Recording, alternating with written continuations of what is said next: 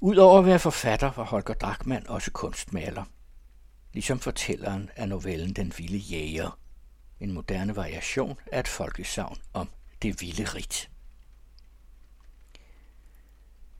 Restløs hien frem og tilbage.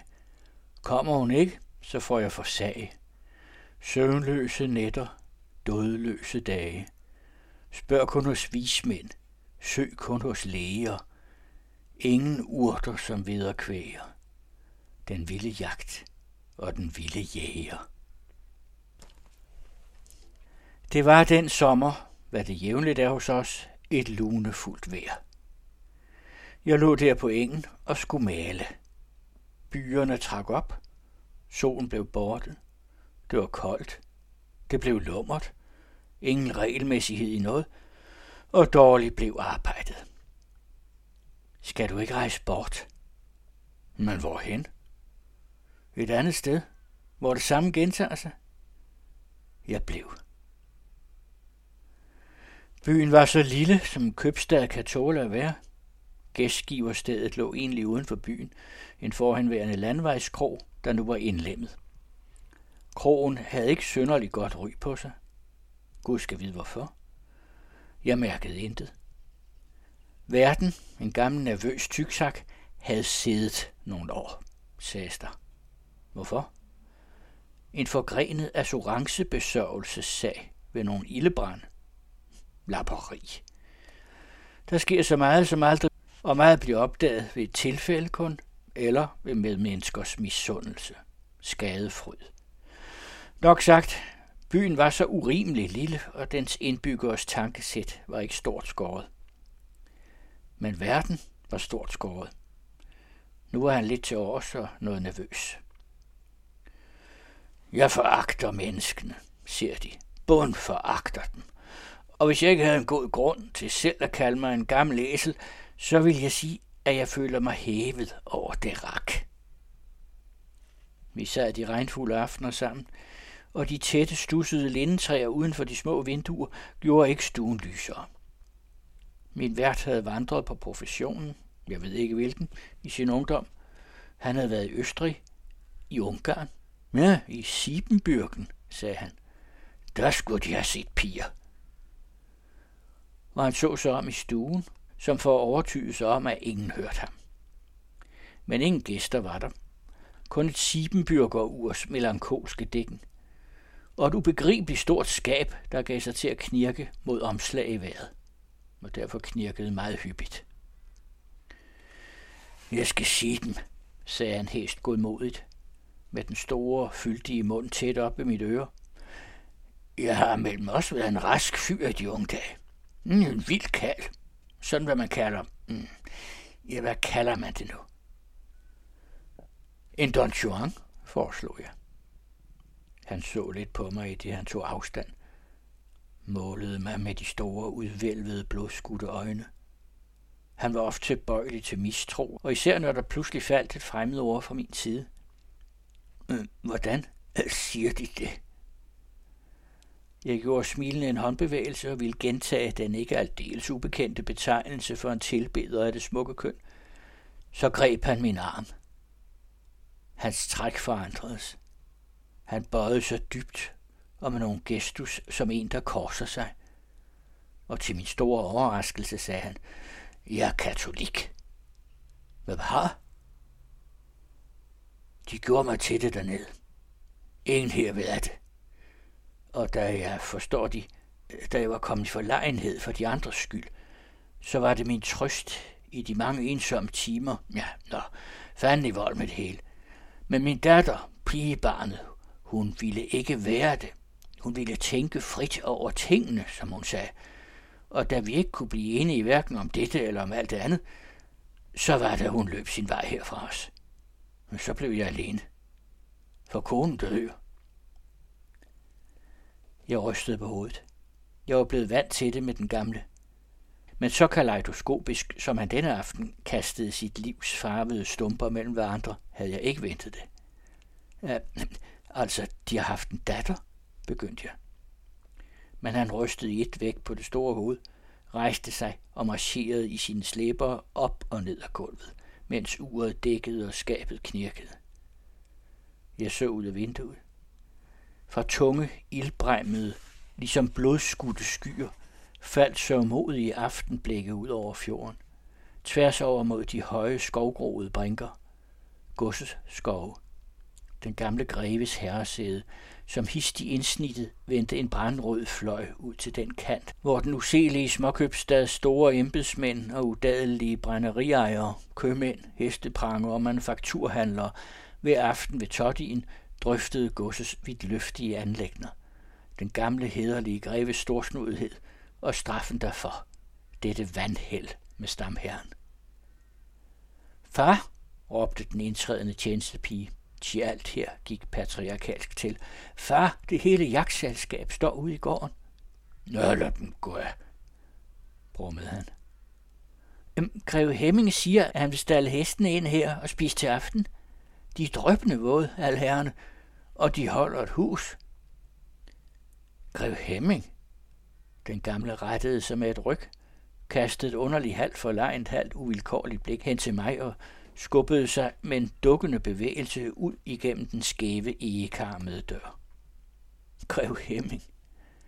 Jeg lå for mig selv. Den vilde jæger. Sådan havde de kaldt ham på klubben en aften, hvor hele indignationen havde rejst børster, da en handelsagent ville tage stamherren i forsvar. Vi borgerlige er så vidige, og så er vi dydsmennesker.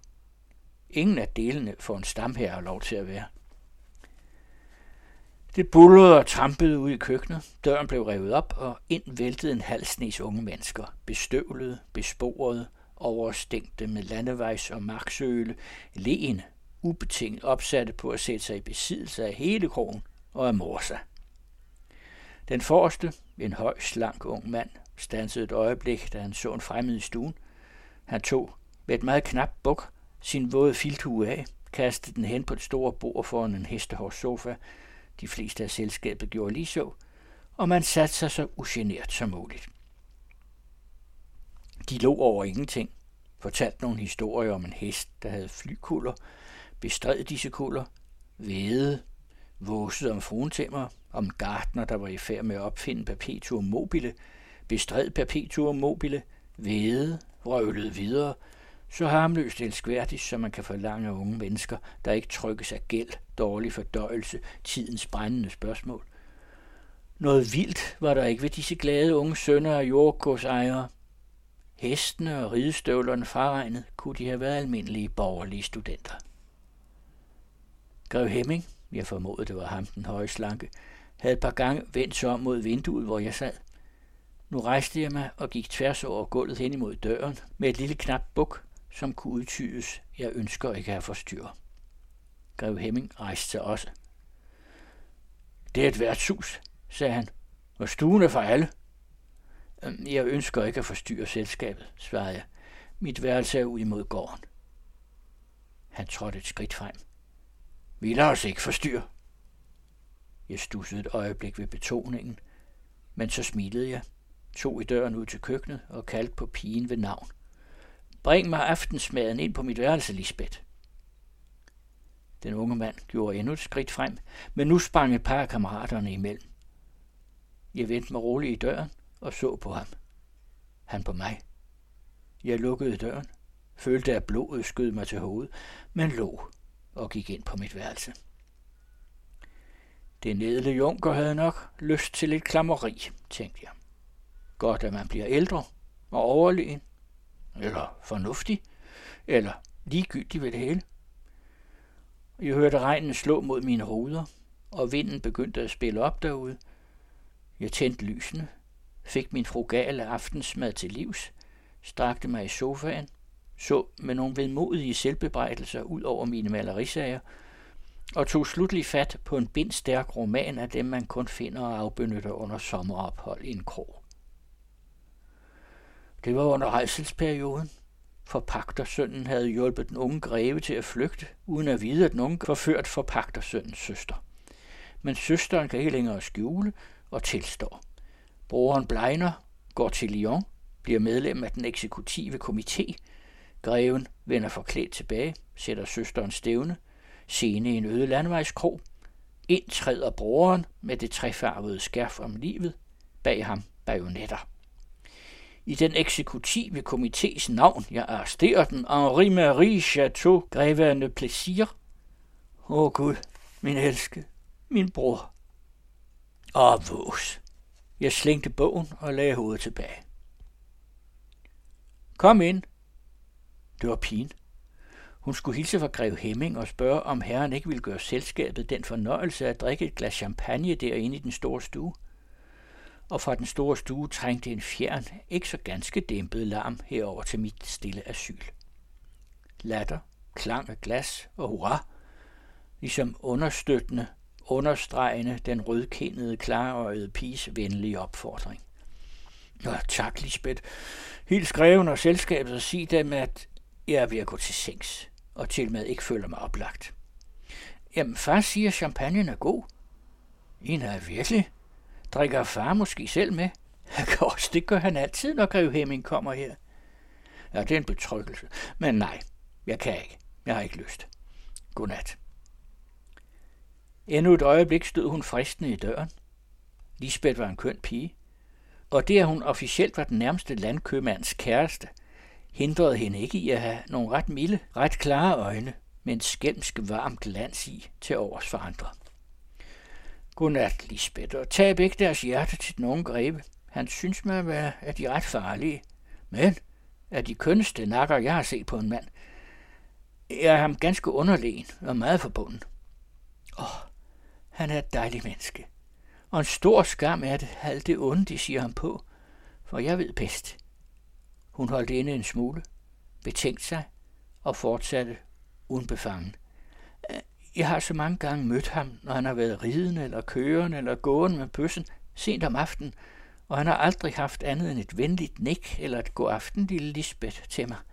Undtagen en gang, hvor han er dygtig godt kørende, så knep han mig i øret og sagde, skal du nu til kæresten? Det var ret. Hils ham fra den forrygte greve og sig ham, at jeg misunder ham. Ja, det ved Gud, han sagde og gjorde. Og ikke en smule anderledes. Men havde han været, hvad de alle sammen siger, og vil han gerne slå om sig med selv, så havde det nok set anderledes ud for mig, eftersom han rigtig nok var godt kørende den aften. Og hun sukkede vilkårligt. I dette suk lå der en stor, ufrivillig apologi for Grev Hemming. Hun gik. Jeg gik til sengs. Uh, nej, jeg ville gå til sengs, men blev stående ved at trække mit ur op og gruble over et og andet. Der kan så meget komme ind på en. Det bankede. Temmelig hårdt. Grev Hemming trådte ind. Han snublede ind. Blev lidt ærgerlig på dørtrinet, melder på sig selv. Rettede sig, knappede en knap i sin brune lotenjakke og bød mig hånden. Jeg tøvede med at tage den.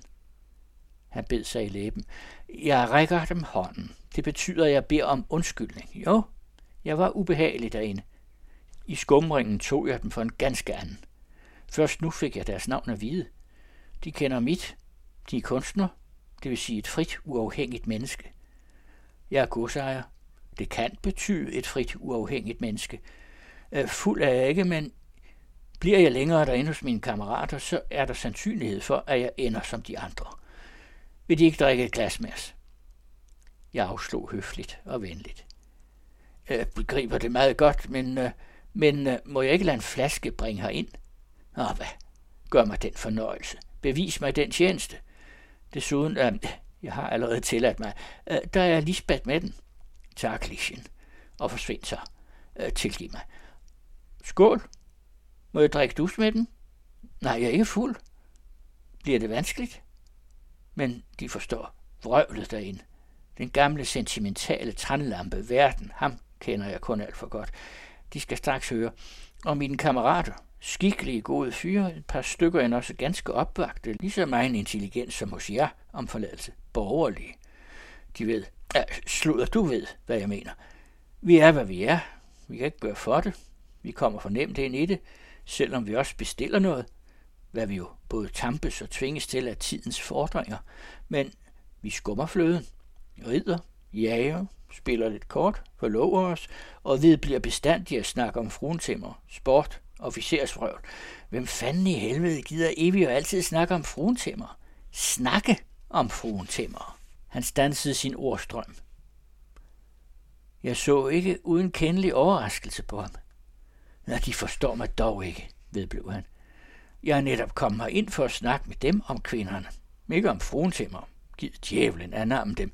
Jeg interesserer mig for et skidt ord. Jeg dyrker studiet af øjne der stod som en anden hanekylling derinde på gulvet og så på dem, øh, på dig, så slog det mig, at her var forståelsen. Du ser, ligesom jeg, forbi, ud i det tomme, og dog lige ind i prikken. Søgende, underkastende sig, dragende og draget. Man har sagt det om mig, og jeg siger det om dig. Altså, der har jeg en rival, tænkte jeg, og jeg blev gal i hovedet. Men man er kun rivaler, når man har samme genstand, og vi har jo heldigvis ikke samme genstand. Guds død. Eller skulle vi stå med bøssen over for hinanden? Sniksnak. Til sagen. Og hvad er sagen? Er jeg forrygt? Her lå han. Han strøg vinen af sin store brune mustache og så på mig på en så forunderlig, naiv, fifi, godmodig, udfordrende måde ind i ansigtet, at jeg uvilkårligt rød med. Den vilde jæger, og han lå skikkeligt som et barn, der morer sig over at gentage højt sit kælenavn. Ikke som en mand, der føler sig krænket, generet ved et øgenavn. Hvorfor må jeg jage? Frem og tilbage, altid ophidset, altid i kammeraters selskab, med eller uden hunde, til opbyggelse for hele menigheden i denne stømperagtige ravnekrog. Naturligvis for en kvindes skyld. Eller lad mig sige, naturligvis for to kvinders skyld. Ikke sandt? Det er let at forstå. Derhjemme har papa og mamma, før hun døde, fået bygget mig et net lille appendix til gården, som blommen i det, ikke? En fjern kusine af mig, den bedste, klogeste, mest velopdragende, hederlige, godhjertede, trofaste kvinde, jeg kender, påtog sig omsorgen for mit ved og vel. Det blev til omsorg for mit vel. Min ved beholdt jeg selv. Ingen mand kunne få en bedre kone. Og smukke, søde børn har vi. Trivialiteter vil jeg ikke komme med. Ikke sige, at hun havde fortjent en bedre mand til. For det første er jeg ikke slet. For det andet duer de fleste mænd knap til at blive gift med. Og for det tredje er hun kvinde nok til at elske mig. Elske mig grumme meget endda. Nu vel, jeg gratulerer altså, sagde jeg. Ej, Per, drik glasset ud. Nu kommer vi til den anden, pigebarnet herfra. Den stolteste kvinde, jeg har kendt. Den eneste helt uafhængige, stolte kvinde, jeg har kendt. Uanset hendes gamle blagøre af en far. Hvad for noget? spurgte jeg. En datter af den gamle derinde? Katolikken? Aha. De ved det med katolicismen. Ved de måske mere? Det var da fordømt. Skidt. Nej, naturligvis. de ved. Kan ikke vide noget. Jeg bekræftede, at jeg intet vidste. Bom. Her i krogen voksede hun op. En slank, kantet, kajtet unge, rødhåret. Senere blev hun brunet og med nogle undvigende øjne, som om hun stadig søgte efter tiøre på gulvet. Jeg så knap til hende. Så rejste jeg ud, og da jeg kom hjem, blev jeg gift, levede selskabeligt og stille, ligesom man vil, et par år. En aften kom jeg fra jagt med nogle kammerater, skikkelige fyre ligesom i aften. Vi satte hesten ind og gav os til at drikke. Spillede en lille bas, kom i skænderi. Den gamle ville gøre sig vigtig. Jeg bad ham holde sine leveregler for sig selv. Det ene ord tog det andet. Han sagde, at han kendte verden. Jeg svarede ham, at jeg kendte verden. Kort sagt, de forstår, at det var på et hængende hår. Så går døren op, og hun kommer ind. Alle var vi røde i kampen, men jeg blev bleg, tror jeg. Min skæbne var i hvert fald afgjort. Hun så på mig, bare så mig ind i øjnene og drejede hovedet, som om hun ville sige lømmel.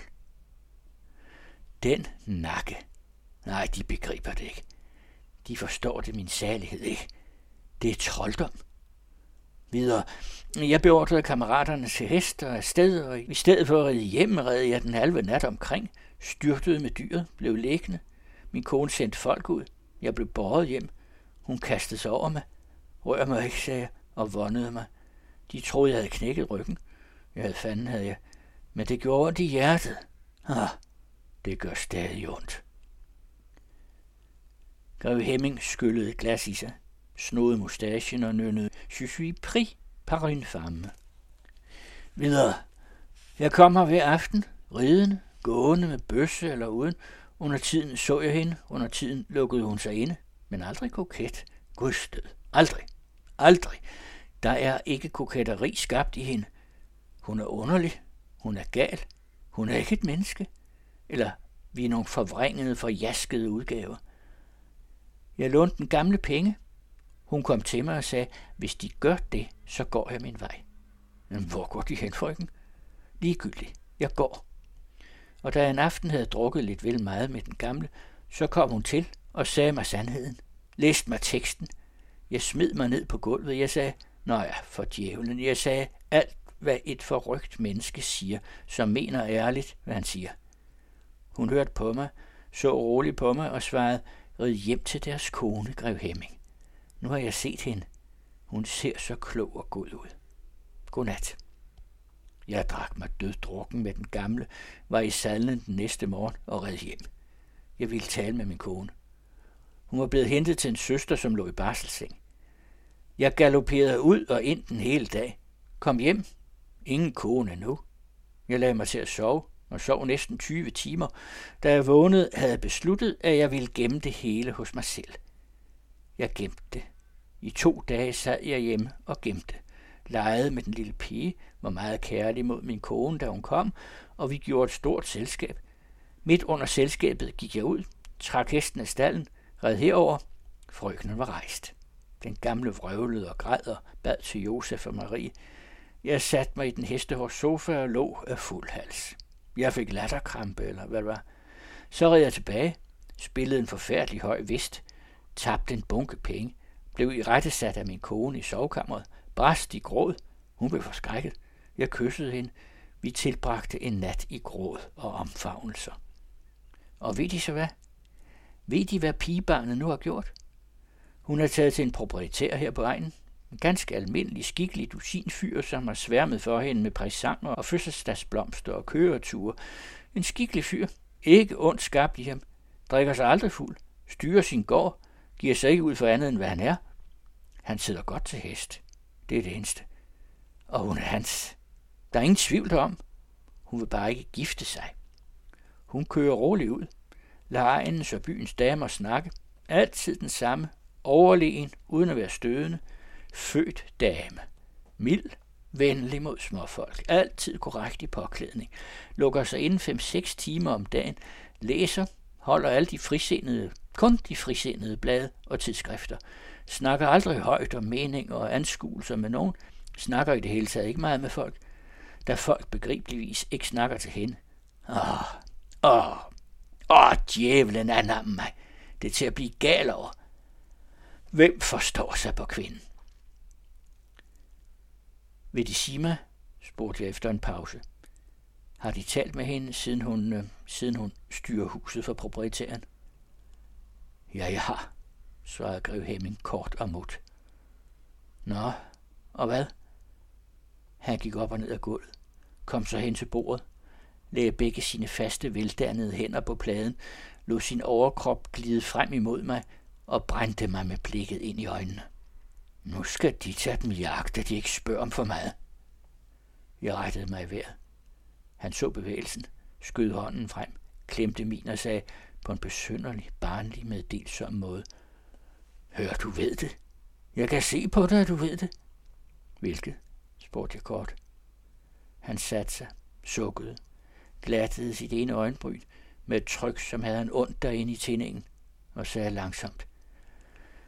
Jeg mødte hende en dag på landevejen. Højlys dag med solskin. Hun var kørende i en lille vogn. Hun kørte selv. Jeg var ridende. Hun blev bleg. Åh, hvor det klædte hende. Jeg red tæt op ved siden af hendes vogn og holdt min hest an. Hun holdt stille. Hvad ved de mig? spurgte hun ganske sagte. Jeg kunne se, hun tog efter redet. Jeg lagde min ene hånd på jernbøjlen over sædet, bøjede mig tæt ned til hende og sagde, jeg elsker den. Hun så ned for sig, løftede øjnene. Åh, de søde, stolte, gode, strenge øjne, og svarede roligt. De ved, at jeg elsker dem. Lad mig så i fred. Så kørte hun hjem til sin proprietær. og jeg rider stadigvæk. Frem og tilbage, ud og ind, altid på farten. Jeg er hjemme en uges tid, leger med børnene, læser højt for min kone, bliver selskab for hendes skyld, ser til min papa, som er faldet svært af. Og så på en gang, så har jeg, som svensken siger, 7.000 djævle i kroppen. Jeg må afsted. Altid frem og tilbage. Jeg tror min særlighed under tiden selv, at jeg er en genganger. Et spøgelse. Den vilde jæger. Der stod svedperler på hans pande. Han greb flasken, skænkede resten op i glasset, tømte det, løftede det højt i vejret, mumlede et navn og knuste glasset mod væggen. Tilgiv mig, sagde han og knugede min hånd. Kom med ud. Jeg fulgte ham ud i den store stue. Der sad den gamle i sofaen med oprevet vest, fremvisende en rosenkrans og fortællende en drabelig historie fra Ungarn eller fra Siebenbürgen, og de unge mennesker brølede af henrykkelse, galede som haner, gøede som hunde. Flasker stod på bordet, glas lå knust på gulvet, tobaksdamp som en engtog over det hele. Til hest, råbte grev Hemming. De sprang tumlen op. En kastede en chat vin i ansigtet på den gamle. Han klukkede som en urhøne. Hy for fanden, opgav Hemming. Afsted med jer! Og ud væltede skaren. Hestetrampen, lat og støj og skrål i gården, og snart efter dundrede det gennem den mørke nat hen ad landvejen. Jeg kiggede efter dem. Jeg så gnisterne flyve fra skærverne, og syntes at høre anførerens stemme. Hej sted for djævlen! Og i sofaen lallede den gamle. Fanden i vold med det hele. Min datter, pigebarnet. Hun vil tænke frit over tingene, vil hun. hun er bedre end alt det rak. Og han sidder også. Han sidder i brummen. Kan ikke slippe ud. Ah, Josef og Maria. I hørte novellen Den vilde jæger af Holger Drachmann.